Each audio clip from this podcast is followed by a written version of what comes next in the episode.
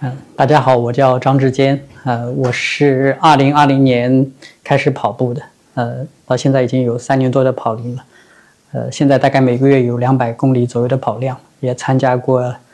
呃，上去年的上海马拉松，今年上半年的宁海越野赛，啊，虽然跑龄不长，但我发现自己非常热爱跑步，呃，所以我平时是这个做我的工作是做早期风险投资的，我在，呃，一个。这个专门投科科技和消费的方向，呃，我呃日常除了跑步，还很喜欢踢足球。事实上，跑步之前我每年要踢一百场足球，所以只是后来这个家里有小朋友了，那时间没那么自由，因为要照顾小朋友，那发现跑步反而它给我更多的灵活性，因为你穿拿跑鞋去小区里就可以跑了。踢足球你要凑十几二十号人，要凑大家的时间，所以在时间上没那么灵活。其实跑步感觉每个月跑。两百公里也还是比较花时间，然后那你一般来说会怎么去平衡跑步的训练，然后家庭生活还有工作呢？嗯，表面上看两百公里确实是很多啊，但你把它这个 break down 一下，其实每周也就五十公里。就五十。对，五十公里其实就五个小时，五个小时其实你一周跑四到五次，每次一个小时多一点，其实。每天我觉得挤一个小时，比如说你早上，因为家里有小朋友嘛，经常六七点就起床了。那其实，那你真正上班要九点半，所以其实这里面抽一个小时，甚至晚上小朋友睡觉以后九点以后，我经常夜跑，晚上十点到十一点，因为那段时间就没人打扰。其实跑跑完了，这个心情还更舒畅一些。所以我觉得这个时间其实一周四到五次，每次一个多小时，其实还是很容易就挤出来了。再加上这个。还有两次是固定的，就每周二晚上就跟苗苗那个卢湾跑团在卢湾跑团跑，还有每个周末有一个九十分钟的这个长距离，星期天傍傍晚，它其实也什么都不耽误啊。所以我觉得，呃，稍表两百公里的月跑量不是表面上听上去很费时间，其实你稍微拆一拆，可能平时我们瞎手机刷朋友圈、刷个小红书、刷个抖音，每天东刷西刷刷，每天花在这上面的时间都要。都都两个小时，甚至每周十几个小时。但你真正两百公里的话，也就每周花五到六个小时跑步。这个时间看没有听上去那么对时间需求那么大。更多我觉得很多时候是热爱，就是你见缝插针的这个那穿上跑鞋就赶紧下个楼。那我我其实跑的最多的是围着我家小区跑啊，就是我家小区正好大概一点一公里，那经常跑个五圈、六圈、七圈、八圈。这个那有时候也围着很变态的围着小区跑个半马什么的。所以，甚至这个在疫情的时候，在小区里面跑。所以我觉得时间其实还好，而且他，我觉得，啊，一开始我也觉得可能，甚至我的很多同事啊，或者说我们一些同行也会问我们说：“哎，这个因为做投资嘛，经常出差，我大概一年要坐一百多次的飞机，那高铁都不算，我可能高铁有几十次，所以其实每周都要出差两到三次，每每周都要跑三四个城市，可能平均下来，对。但我发现其实跑步的。话表面上看上去你少睡了一个小时，有时候你们要么在晚上跑，要么早上跑。但实际上你跑完了以后，你晚上跑完以后，我觉得，呃，很容易帮助我睡眠。就跑完了好累啊，就倒头就睡，反而睡眠质量提高。第二件，特别是而且有时候你很累，很累呢，有些人选择躺平。我发现我很累的时候，我下去跑个十公里，我回来精神抖擞，就不累了嘛，这很神奇啊。那里面的科学原理我还不知道，maybe 是大脑分泌了多巴胺、内啡肽，whatever 这些相，但我觉得。嗯，这个其实对整体来说，你人更精神了，你的思维更敏捷了，而且你不容易那么累。反而我觉得其实谈不上平衡，我反而我觉得他们有一个正循环，就而且你跑完以后心情会很好。呃，这个我也觉得这可能是运动的魅力吧。那么以前踢足球呢，因为足球嘛，这个他不可能一周踢四五次嘛，一周踢一次两次，我觉得可能踢完当时还好一些。那我简单的。比较一下跑步和足球啊，因为其实说实话，我从小小小学喜欢踢足球，一直踢到接近四十多岁，后来四十多岁才开始跑步的。所以我觉得足球带来快乐和跑步带来快乐它不太一样。所以简单还有家庭其实也很重要，因为你你你花在运动上的时间多了，你陪家人的时间少了嘛。所以特别是特别是小朋友啊，我觉得结婚以后就有没有小结不结婚，客观的说。对生活的时间分配影响不大，但有了小朋友以后，对你的时间分配，因为小朋友毕竟小嘛，现在才四岁，所以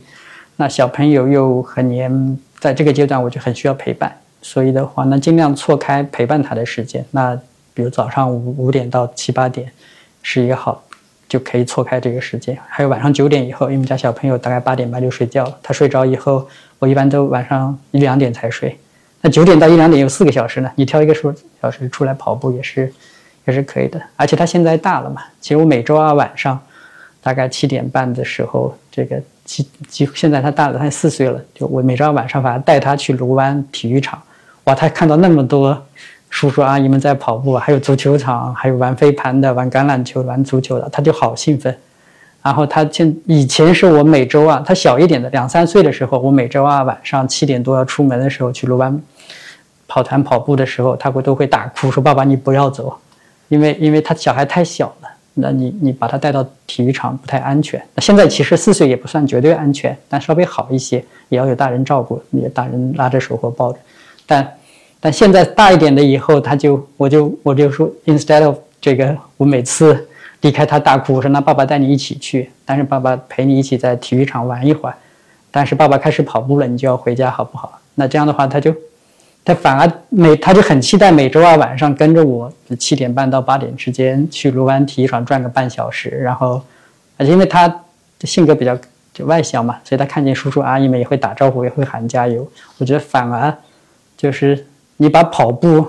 因为每周二我们大概七点半左右到一直要跑到九点，没有两个小时，那你少跑半小时，你把那个前半小时热身的时间，抱着娃在跑道上跑一跑，跑在操场上玩一下，其实也算热身。反而我觉得。就就把这个把热身和带娃和跑步就结合在一起了，所以对他来说他超级开心，他就每周二晚上都不愿意离开卢湾体育场，所以我觉得这个这个这个，其实我觉得有时候大家经常说平衡工作啊、爱好啊、生活这些平衡，我觉得平衡这个字太 heavy 了，呃，平衡又好像说这些事情是矛盾的，呃，但事实上平衡，我觉得更多是说。怎么说啊？你尽量把这些事情融合在一起啊，对不？特别是有时候，比如说，因为最近疫情以后，大家比如说工作和带娃嘛，先不说工作和跑步啊，疫情以后大家视频会议开的多了啊，特别是那我有些不太正式、非不太那么正式的会，比如我跟我们同事内部开会啊，我们家小朋友正好在家，他也会跳到这个镜头面前跟大家打个招呼，对吧？让他这个 say 个 hello。那其实我觉得，但不能经常这么做，但至少这是。生活和工作融合的一部分，包括运动也是，因为我发现，就是从跑步我的观察来看，啊，我我至少在创业，我在创业投资圈啊，创投圈，我觉得创投圈热爱运动的人，呃，越来越多了，呃，跑步可能是这些大家热爱，当冬天大家喜欢滑雪，但跑步是一个一年四季的，我发现创投圈热爱跑步的人也越来越多，那这样的话，有时候跟同行同事啊，最早是大家约吃饭，后来觉得。老是吃饭，这个容易吃多，容易喝酒，对吧？就不健康。后来就约咖啡，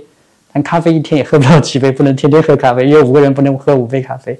所以我发现越来越多大家，我们跟很多创业者、跟很多同行，甚至很多同事，我们公司内部团建啊，都是去会去选择哪个山上徒步啊，慢跑慢跑一下。因为包括我们这个机构以前不知道，我自没跑步的时候，我觉得身边没有跑步的人。就我开始跑步，我发现我们公司有合伙人。就是跑越野的，是跑了十几二十年越野赛的，有很多。我以为年轻人都不最爱跑步，我发现我们很多年轻的分析师，他们说啊，我读大学就跑步跑过全马了，啊，然后就会发现哦，原来就身边人有那么多人热爱跑步，所以我觉得，嗯，它更多时候是融合吧。我觉得平衡这个字，我觉得至少在我身上它不确切啊，我我发现这能融融合在一起就就挺好的。当然，另外一个原因是说。呃，我们的工作跟我的工作性质有关。第一，我因为我的工作是每天见不同的人，因为我们我们主要是做创业投资，那我们每天最重要的工作是见不同的创始人。但你一天见两到三个创始人，效率已经很高了。那事实上呢，你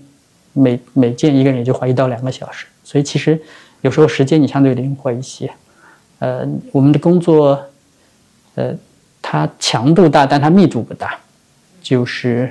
可以这么说吧，它不是说你久久了，从早上九点开始到晚上九点，你永远处于那个极度饱和的状态。对我们，我们我们的工作的性质是你见人，见完人后你开始思考，啊，这个见的我见的这个企业家，他这个他这个人是什么样的人，他所处的行业是什么样的，然后你查一下，我觉得，呃，客观的说，我的工作时间它在灵活度上要比大多数其他类型的工作它要更灵活，我觉得这也是这个我能能相对来说把工作、生活和爱好结合的比较好的一个原因，至少也不叫好吧，至少我不觉得他们冲突吧。嗯下一个问题，谁这个问了，感觉回答了好久。呃，下一个问题是，呃，你开始跑步或者是开始运动的契机是什么？我觉得，如果说是运动的话，应该就从小喜欢运动，因为因为我在农村长大，我家在上海的崇明岛，那个岛嘛，岛上就什么都没有，它就是空旷的农田。这个它其实特别适适合小朋友童年的成长，因为大多数。现在大多数小孩都在城市里长大了，那么在农村里长大，那，呃，早年都是散养的嘛。我印象中，我幼儿园的时候我就在农田里乱跑了，爹妈也不管你，对吧？但是上小学，那要走一段很长时间的路，都是村间的乡间的小道，就旁边是农田呐，这个河边呐这些走，所以。因为小时候太小的时候还不会骑自行车，那都是走。那现现在我们去看越野啊、徒步啊，说这个很看着很高的，那不就不是小学？对我来说不就是小小学上下学的路嘛，对吧？所以我觉得，呃，当年不觉得这是运动啊。那后来因为因为我觉得我我我是七零后，呃，我读书的时候可能又在农村的学校里，我小学、初中、高中都是在农村的学校的。他农村的学校，他他其实不像今天那么卷，或者说。虽然教育资源也匮乏，那那个年代，但大家觉得 差不多就行了，所以我大量的时间去，甚至我我记得我的小学第一个读的小学，它是没有围墙的，它前面是条河，然后后面是农田，所以你的操场就是冬天河上结冰了，就崇明那时候上海冬天还很冷，河上会结冰，我们会爬到冰上，现在没有了，这个等全球变暖，所以对我们来说，那那整个整个。整个社会就是我们的运动场，所以我觉得农村里的孩子其实还是玩的比较野的。小时候，而且那时候父母只要你不出事，只要你不惹麻烦，你就是一个好好学生、好子女，对吧？所以我觉得，在那个环境下长大呢，就小时候，呃，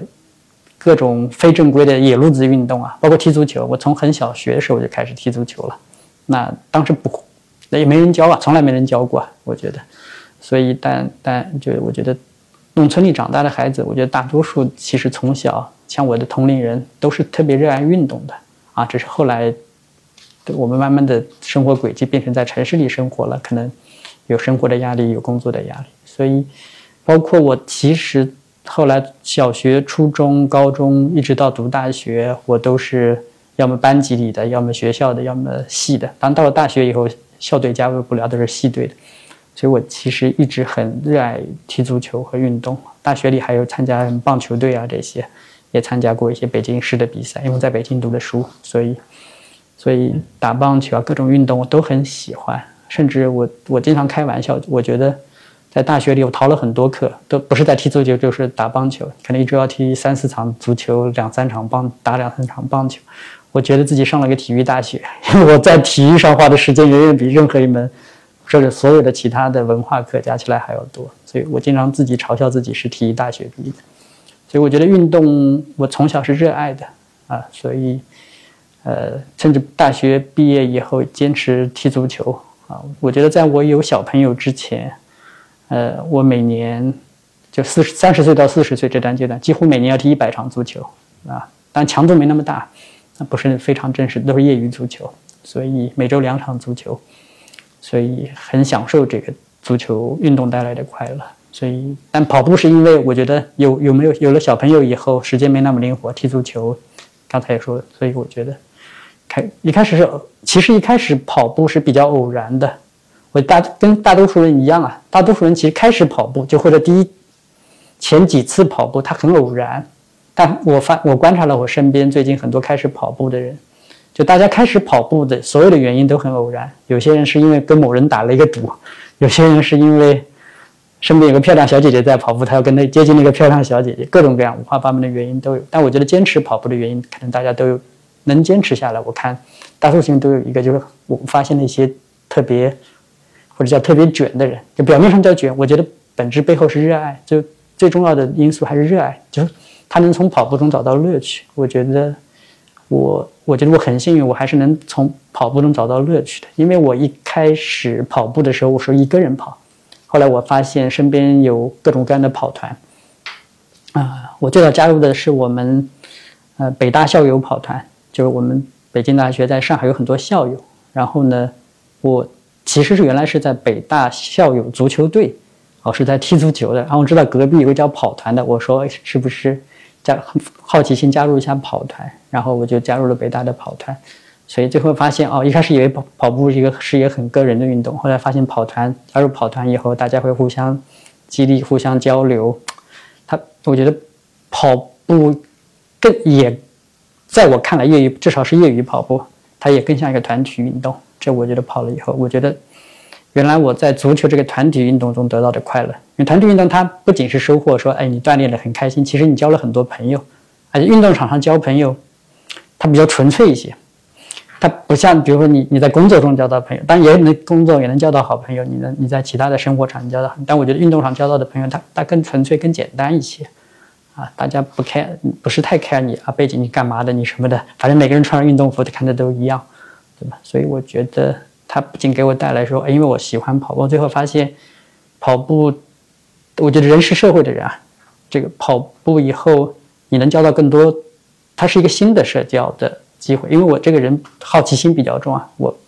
对新的事物，包括对人也有很多好奇心，所以我想通过跑步以后认识了很多新的朋友啊。甚至上，我觉得可能过去从跑步开始，我认识大多数新的朋友，除了工作以外，生活上都是通过跑步认识的，或者通过跑步认识了一些，加深了一些老朋友的认识。就有些朋友原来只是点头之交，最后发现你们一起跑步以后，你们你们就关系就更好了。所以我觉得。呃，跑步运动它整体来说对人的不仅是生理上的，让你看上去比同龄人稍微年轻一点，让你让你这个平时更精神一些。但我觉得其实，在在心理上，包括在你的社交上，其实对对一个人的，包括你的社交质量也会提升很大。那对于你来说，就是跑步更加属于一个就是社交的运动，而不是个人的运动，还是说也有比较个人的一面？我觉得主要还是比较个人的一面，因为只是在这个过程中你交到了很多朋友，但你不是说我为了交朋友而去跑步，呃呃，所以我说个人一面就是说，因为我可能经历了大多数跑者的这样的一个心路历程啊，当然我起点可能比较高，因为我之前都是踢足球，可能从小喜欢运动，所以呢比一般的。因为我碰到很多身边的人，三十五岁、四十岁开始跑步，他之前是从来不运动的，然后他选择了跑步作为入门运动。但我个人从我个人经验来看，我是从一个业余足球爱好者变成了一个业余跑者，所以呢，我这个好处是什么呢？他跑步需要的，比如说一些下肢力量啊，一些基础耐力啊，包括速度啊、爆发力啊。如果你跑短距离的话，这也很重要。他他。踢足球其实都会有这方面的锻炼，只是说你以前拿两条腿拿来去跑踢足球了，不是用来跑步了。所以我觉得我比较幸运的是说，我刚开始跑步的时候，我给了我一些比较正正面的反馈。这个运动，就一开始我也不知道，就是说，因为我我们踢足球嘛，前中国足球老师以前搞十二分钟测试嘛。就哈十二分钟要跑什么三千一百米、三千两百米才是足球运动员。我们知道那些明星足球运动员很多就是因为十二分钟跑不了三千一百米、三千两百米，所以他们就就踢不了职业联赛，对吧？赚不了大钱。然后当时我刚开始跑步，没两一一两周吧，我记得我说那我也测一个十二分钟跑吧。我也当时也不知道怎么跑，也不看心率，也不知道什么是节奏，也不知道什么是步频，我就围着我小区玩命跑，拿了一个小米手环。对，当时也没有运动手表，一两百块钱、几十块钱买了个小米手环在跑。我一跑十二分钟，我发现哎，怎么跑了十一分钟多一点？我今天已经跑到三千米了。最后发现哦，后来我一贴这个成绩单，说你这个变态，说你这个可以去踢职业足球了。我发现哦，原来呃，我常年的体力跑，它对我来说，我的起点比一般人高。因为大多数我身边当时有很多已经跑马拉松的人说，哎，如果你十二分钟能跑三千米，而且你上来就能跑三千米，其实是我们是。练了三四年才跑到这个成绩的，所以当时听了以后，人嘛都有一些虚荣心，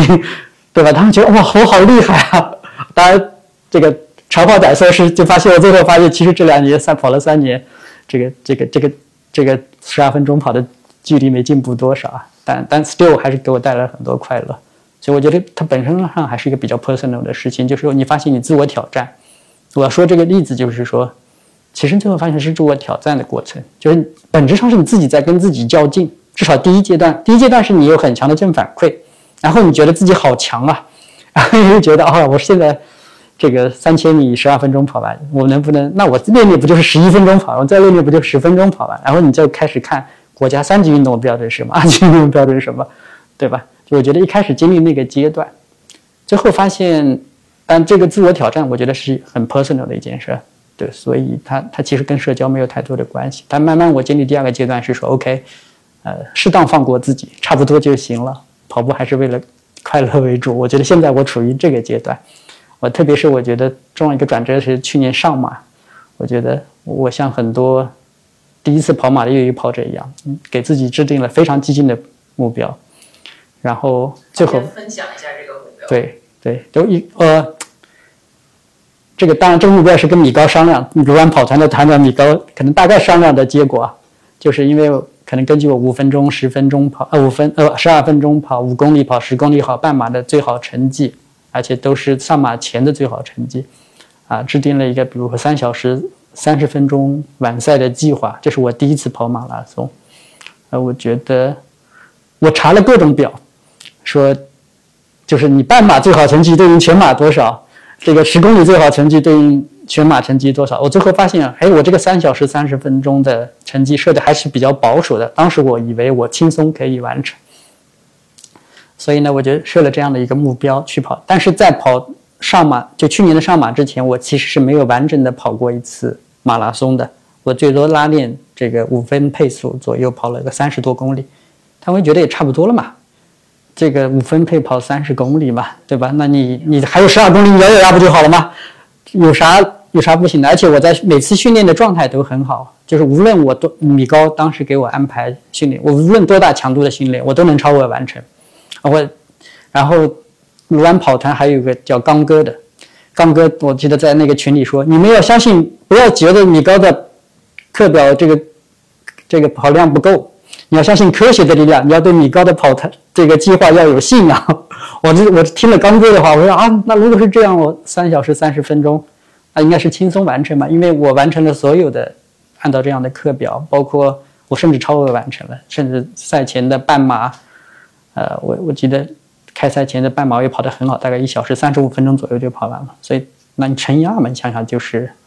三小时十分钟。那你留二十分钟余地好了，我当时是这么想的。不能这么算吧？对，理论上不能这么算，但是当你极度膨胀，或者是当你没有敬畏心的时候，你就会倾向。我觉得这是对对，这这是我第一次全马的经历啊。就但事实上，最后跑？最后跑了三小时五十七分钟还是五十八分钟，比预定的，呃，但是过程很凄惨。就是首先嘛，大概三小时。三个半小时跑完，大概要四分五十八、五十九的左右的配速嘛，可能跑完。然后呢，我觉得我一开始前五公里还比较激进，可能跑了四五零就这么去跑，我就觉得啊，第一次好兴奋啊！而且在 A 区出发，因为我买了慈善名额，那就跟进只在继续跑，然后大家都很快嘛，所以那个节奏我就没有不讲究，我觉得啊，那四分五十嘛，我就我觉得自己还压着跑，跑了五公里以后，我觉得心率有点高，我说我们稍微慢一点。所以跑了全半程，跑到十，我觉得也还好，但那天有点湿度有点大，但我觉得就相对来说，就，但是我觉得真正痛苦是到了二十，搞完半程二十二、二十三公里，我突然发现自己抽筋了，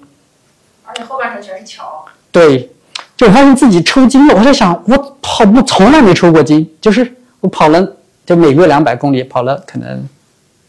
跑了两年多。每个月两百，跑了两千几百公里，从来没有抽筋过。以前经常跑三十公里，为什么跑了二十二公里跑上马比赛就抽筋了呢？我以为是短暂的，最后发现了越来越疼，越来越疼。到了二十五公里，我就在想，还要不要那个目标？我开始因为抽筋了嘛，它有点疼，但它没有抽得很厉害，它就变得特别疼，大腿后侧，我也不知道为什么，也没拉伤啊，我觉得，啊，那可能现在分析后事后分析，可能是当时太兴奋或太紧张，以至于你肌肉不够放松，可能可能也许是这个原因啊。所以呢，到了二十五公里，我在想算了，放过自己吧，既然那么疼了，那我想慢慢跑，那就是我就稍微降降一点配速，然后但是。降了配速，本来以为自己可能会好一些，但最后发现越来越疼了，就它真的变成抽筋，变一开始有点微微的抽筋，就后来到了二十七八公里，我都想退赛了，真的就是我要，其实我就是拿训练的轻松跑这个配速，以前同样的配速跑三十公里，甚至稍微多一点都没问题，但我到了二十七八公里，真的比赛我就开始想退赛了，但支撑我没有退赛的原因是说我让我老婆带着我家小朋友在三十公里等我，所以我说我就。再坚持到三十公里吧，所以其实忍着痛跑到了三十公里，结果呢，我老婆带着小朋友发现，在三十公里内有个私补站，那发现他们没到，因为他们绕不过来，到处是围栏，所以说，然后给自己找了一个理由，说要不我就在这里休息一下，等一下。所以因为这个私补点都是我很多朋友，我就在那里坐着，人家给我按摩，因为真的很疼，然后又吃香蕉又喝水。我现在看起来跑有点像越野的 CP 点，我就在那活活等了我老婆九分钟。我在想，算了算了，都那么疼了，完赛就可以了。所以我觉得，但后来最终他还没有跑过来，我老婆呢，然后就啥，都到了三十公里了，又休息了九分钟了，要不我就把它跑完吧。所以呢，后面就其实一我以为休息一会儿会好一些，后来发现这个就肌肉就一路疼。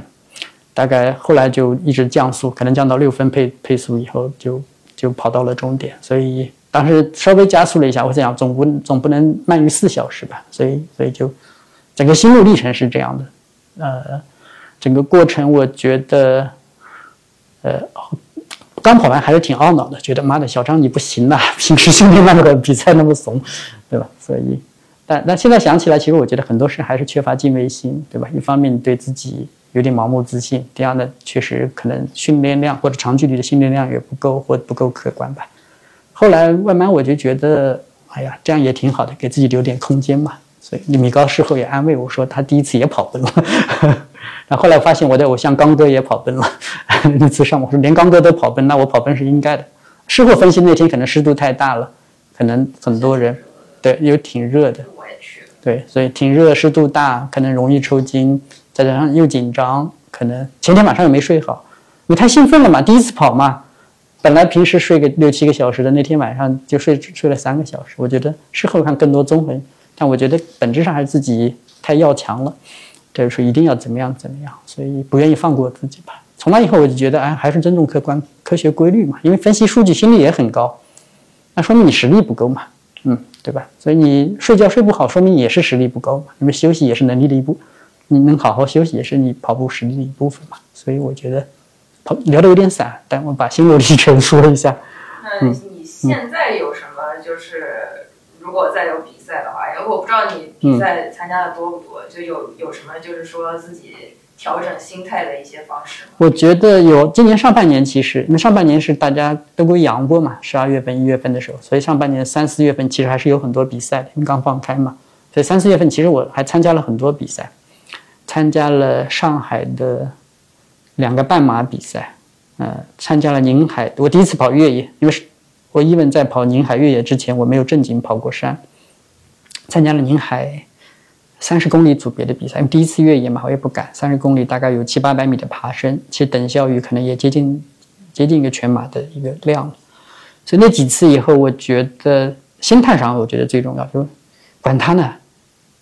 就。跑完开心最享受这个过程最重要，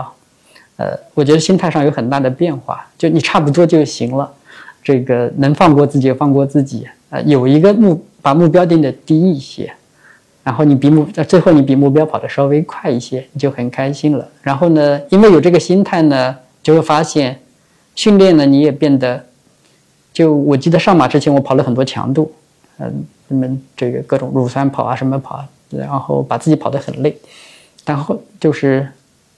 到今年上半年我就跑，对，大多数都是慢跑了，就是慢悠悠跑嘛，跑的是时间嘛，不是距离嘛，这是米高经常说的，你训练跑的是时间，不是距离，只要你你跑如果你要参提升你的耐力的话，那我把比赛也当做，我把训练当比赛，比赛当训练了。就是他，呃，上马之后，我觉得我对比赛没那么当比赛了，但我对训练也更认真了。就之前的对训练的过度要求、过度认真，所以呢，我就把上马以后心态调整了。我觉得比赛也是训训练，也是比赛，比赛是训练，反正每。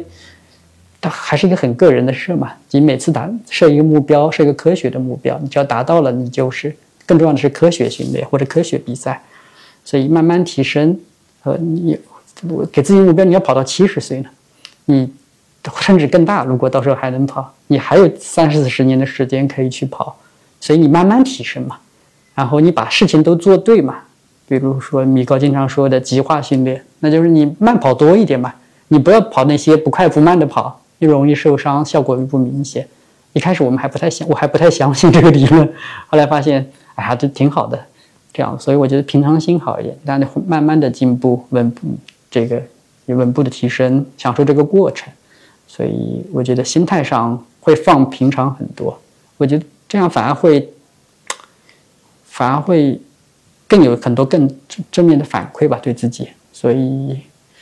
更更。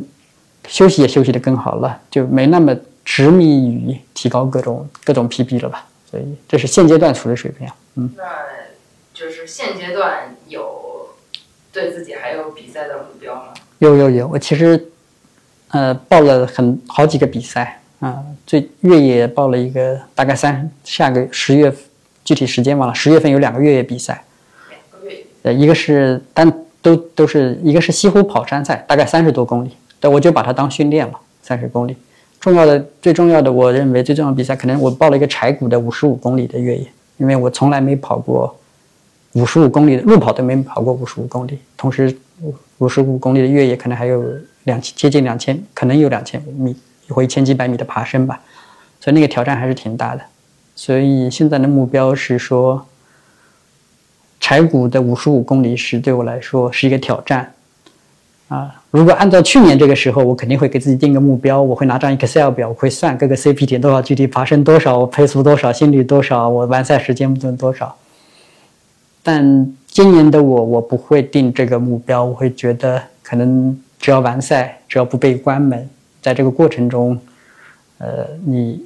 跟着自己的体感去跑，你要觉得太累，你就慢下来休息。我觉得就我目标定的。比较简单，就是能完赛就好了。反正第一次跑那么高，嗯，跑那么远，且且第一次跑那么长的越野，又是爬山，只要能完赛就就好了。然后重点是享受这个过程。然后我把西湖跑山赛可能在它前面一点，当做它这个比赛前的一个拉练。因为上海没有山，平时也没那么多时间跑去周边的爬山，所以剩下还报了今年的上马，应该是十一月二十六号吧。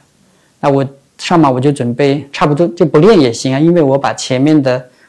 三十公里越野和五十五公里的越野跑完了，那上马的四十多公里的越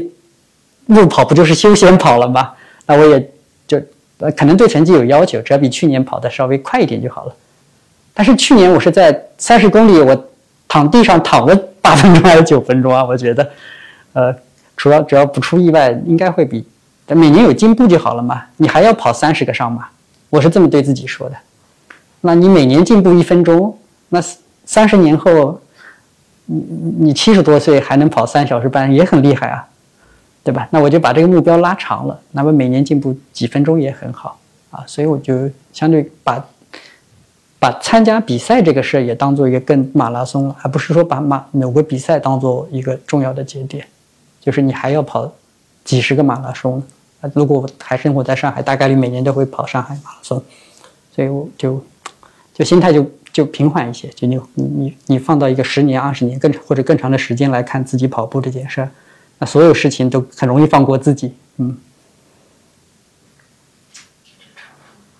差不多，我想想。还有什么要讲？就你呃呃，如何跑团那个怎么？啊对。对，如何加入？对对，再加一些加一些。赞助商。嗯，对，就是。呃，是通过什么渠道知道卢湾跑团的活动的？呃，最早是通过这个卢湾跑团啊，当年之前原生一个负责人叫勇哥，啊，因因为我是崇明岛人，勇哥是我老乡，所以我们通过一个朋友介绍说认识了。说张志坚，你要认真跑步，你要不要跟着勇哥练练？我跑去问勇哥，勇哥说你每周啊来卢湾跑团跑啊，我在原生欢迎你来。所以我跟着勇哥在原生大概跑了几次卢湾的终极跑。我第一次去就跑终极了，但没跟下来啊，很惨。这个以为自己能跟下来，但所以但是后来就发现啊，这个每周啊间歇好好酸爽，好刺激啊！虽然第一次没跟下来，然后就第二次、第三次努力啊，跑了一个多月就能把终极完整的跟下来的课表。所以呢，但后来又发现这个我其实我家离卢湾体育场更近，我不用每周跨个江跑去原生跑，所以呢，现在就每周二就去自然的加入了这个卢湾跑团来来来跑，然后。发现这基本上是，就每周二的晚上是过去两年自己加入完跑的是自己最期待的一件事了。就是说，哦，周二晚上要跑间歇了，很好。甚至有时候出差说，嗯，要周二出差，要不看看能不能挪到周一或者周三，尽量周二在上海，因为这样的话就可以参加卢湾跑团的这个间歇训练了。所以基本上每周都参加，除非要真的要出差啊，那可能。因为今年出差多一些，所以可能今年有一半的出勤率吧。啊，前两年出差少的话，基本上百分之八九十的出勤率。你会考虑投资鲁湾跑团吗？鲁湾跑团从职业的角度来说，因为我是一个投资人，我觉得跑团它不是一个好的，我们的叫资产来说，它不是它不一定是一个好的资产，因为因为各种原因吧。首先，跑团本身，我觉得它的性质是一个非盈利性质，嗯，所以你。你不是为了这，我相信米高创造卢湾跑团也不是为了赚钱，他只是为了让这个跑团能服务更大的。假设我是假设是这样，我观察是这样，就是能服务更多的业余跑者，所以他他的目的不是商业化，呃，所以它自然就没有商业化价值。但我们作为投资，我们还是希望它是一个资产，它能不断的产生利润，它且这个利润可以规模化啊。卢湾跑团、上海分团什么团，可能每年又产生很多利润。但我觉得这个。感觉这个跟米高的，包括当然的初心是违背的，所以我不觉得不能是说它不是一个好的投资标的，是说它 even 不是一个资产，它因为不是一个商业机构，所以但如果哪天米高说我要转型做一个商业的运动机构，不管是运动品牌，或者是或者是其他的一些运动的 IP，事实上我们也投资了一些，因为我自己是投资人。呃，因为我们也投资了一些跑步的运动越野品牌啊，这些，所以我觉得我们一直比较关注。作为投资人，其实因为中国的运动人数在在上升。你十年前我们跟耐克聊说，哎，我们每年办十 K 比赛，最痛苦的是找不到跑者，所以都让员工去跑，到处去找。现在你根本抢不到名额，你可能二十个人报名，有百分之五的有一个人中签就不错了，这种十 K 跑。所以这个过去十年变化很大，包括不仅是路跑，还越野跑，各种运动，飞盘、滑雪，对吧？所以我觉得，呃，所以从投资人的视角来看，运动是一个好的投资赛道，它里面有各种各样的投资标的，但我觉得非常期待，如果米高哪天愿意做运动创业，我们应该非常乐意去投资它。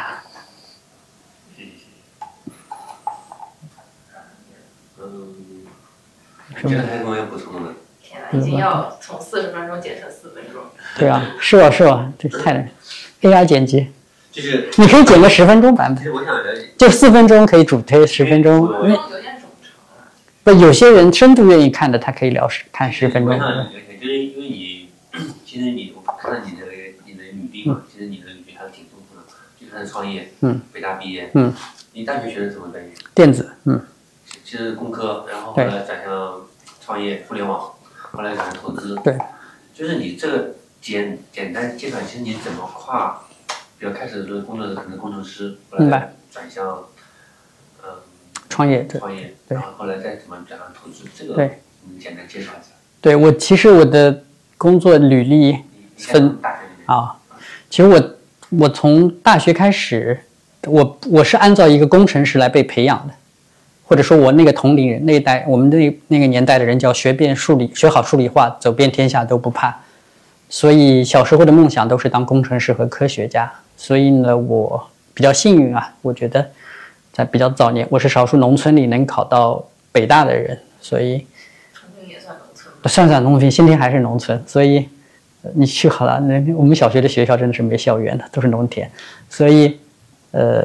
我是九七年上的北大的电子系啊，当时也不知道电子系干嘛的啊，所以但数理化嘛，学好这些都当时很盲目的填了电子系，然后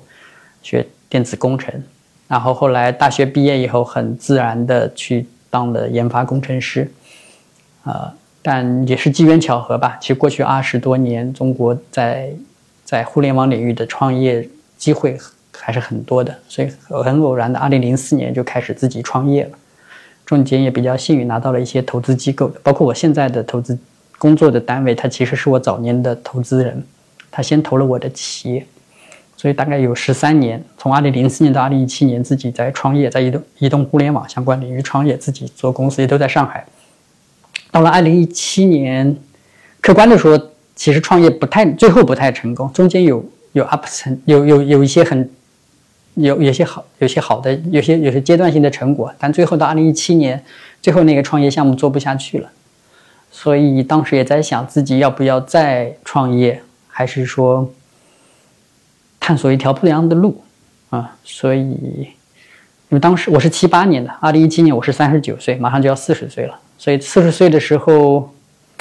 你想的问题跟三十岁的时候或二十岁的时候想的问题是不一样的。二三十岁你觉得没有包袱，你可以往前冲就好了，你可以 follow your heart，就你你你你什么让你爽，你就冲就好了。到四十岁你开始开始自我反思。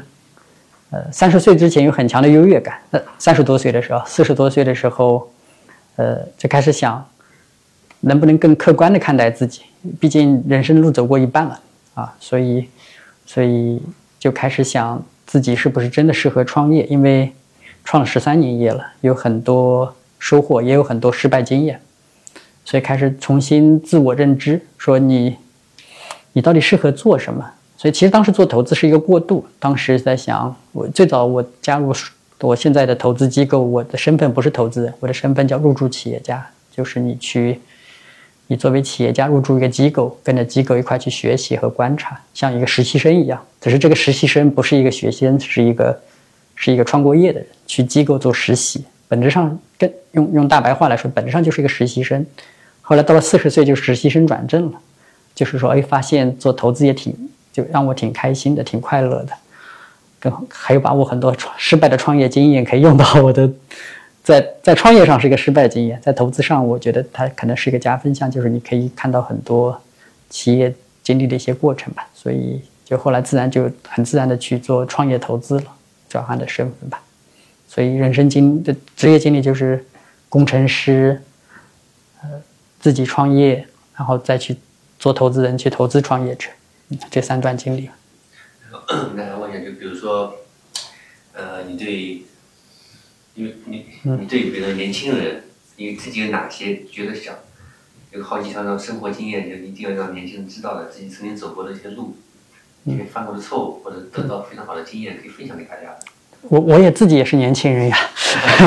所以你不要 对不要说要给年轻啊，我觉得给给给给大或者给自己。回头给当年的自己，对，给当年的自己吧。我觉得，呃，如果给自己一些建议的话，我觉得这可能跟跑步运动没有关系啊，更多还是一个自我发现的过程。所以我觉得应该对自己更坦诚和更诚实一些。呃，客观的说，我在二十到三十岁那个年龄阶段，是一个比较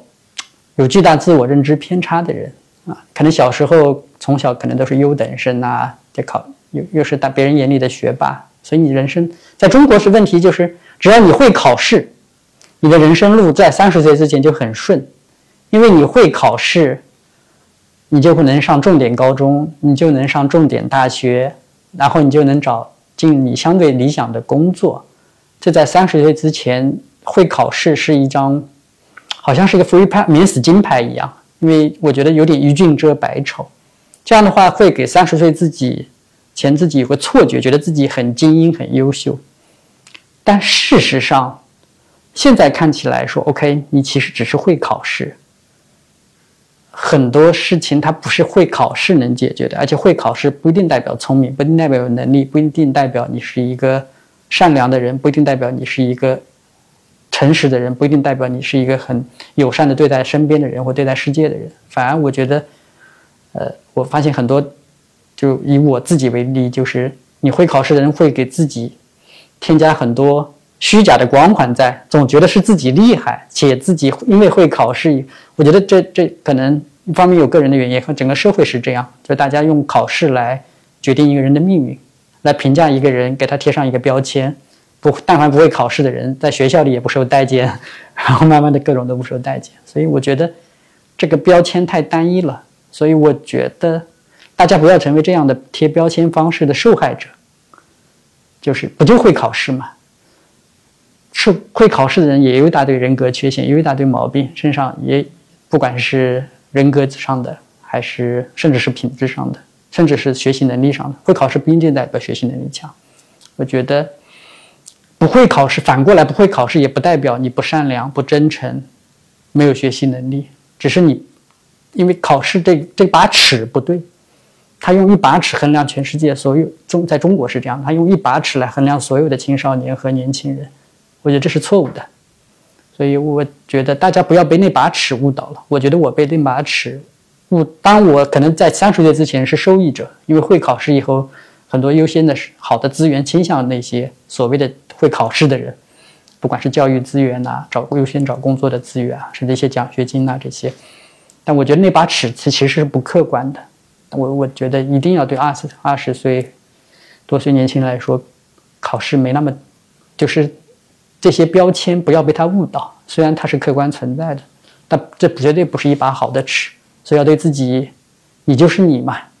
如果你碰巧会考试，那恭喜你。但是你要认清楚，你碰巧不会考试无所谓的，它不是你任何能力的一把一把标尺。嗯，所以，呃，我们过度讲究考试的成绩了，这个社会。所以，如果一定要给给给二十到三十岁的年轻人的意见的话，我觉得是这个意见。嗯，很好，嗯而且完全生物化，化了。这个可以，你知道那个现在短视频都喜欢把前进的放最最精华。原来是这样的，怎么是跑步聊考试，对不对？我其实考的是我一个演员。对。我们想，就是求求你咔一下吧。嗯。过热了是吧？过热了。呃，你能简单介绍一下，就是你们哪些我们一般知道的品牌，可能是你们投的？对，其实我们投了很多，这个有快时尚的，有美妆的。甚至有一些婴儿食品的，所以那跟运动相关的是我们去年投资一个品牌叫 Autopia，啊，它是几个香港人和新西兰人创办的品牌，他们就其实就是我身上穿这一件，它它其实是全世界最轻的羊毛衫，这其实羊毛材质才九十多克，呃，这个他们其实主打是越野跑的装备啊，就是因为越野跑里不像路跑，越野跑它上山下山海拔变化大，气候变化大，它所以。这种就是对你的服装装备的要求，你要透气，你要快速干，对吧？你又要保暖，因为很容易失温啊，跑得很热，一下气温。所以呢，他们主要还是作为越野跑的这个，这给更多的越野跑跑者来做。几个创始人其实原来都是 Lululemon 的高管，他们原来是在 Lulu 做很很好的这个。做品牌的、做渠道的和做面料的，所以他们能力都很强。然后他们自己也很热爱运动，热爱热爱跑步，所以他们觉得，呃，其实越野跑这个，我们也看到了这个。就当你真的越野跑的时候，你你在路跑的时候，你发现有一大堆东西可以选择，耐克、阿迪、安德玛，国产的安踏、李宁都做得很好，不管是鞋还是服装、面料这些。但在越野跑的时候，它温差大。它气候变化大，甚至有些有时候有些失温的危险，在那个时候，一件好就这种好的衣服，还能还是救命的。有时候，所以在那个环境下，他选大家选择不多，有些传统品牌在做，但是呢，他们做的做的太像老头衫了，或者太像一件 一件，对吧？那但这这件我选的也是个，他们有很更时尚的款，他们而且越来越多的女性跑者去跑越野，他们就更难选。因为我们男的无所谓，穿个老头衫跑就跑了，大多数男性是这样。那但是妹子们她不仅要希望她这件衣服要贴身、要柔软、要透气、要祛湿、要保暖，同时还要非常好看，因为还还要怕发发很多美美的照片嘛。对，所以我觉得这个，所以像奥特比亚呢，它把运动的功能性和时尚性结合的好，蛮好的。呃，其实我身上这件是纯比较素的，他们这个他们其实有大量的比较 fashion 的设计，所以当时我们也觉得，OK，中国运动的市场，特别是户外越野这个市场，它的供给其实是不足的。同时呢，整个运动行业它缺缺时尚元素，其实是缺的。嗯，当然耐克有潮牌线，我们扯远一点，耐克有潮牌线这些，但我觉得。一个以女性和时尚为主导的户外越野品牌，它其实简单说就是年轻的女性跑户外在或跑越野的时候，她没有被服务好。所以我们看到有这样的机会，所以正好奥特比亚说愿意服务年轻、时尚、有讲究功能性的女性来来来做这些，我们觉得挺好的，所以当时就成为了他们的投资人。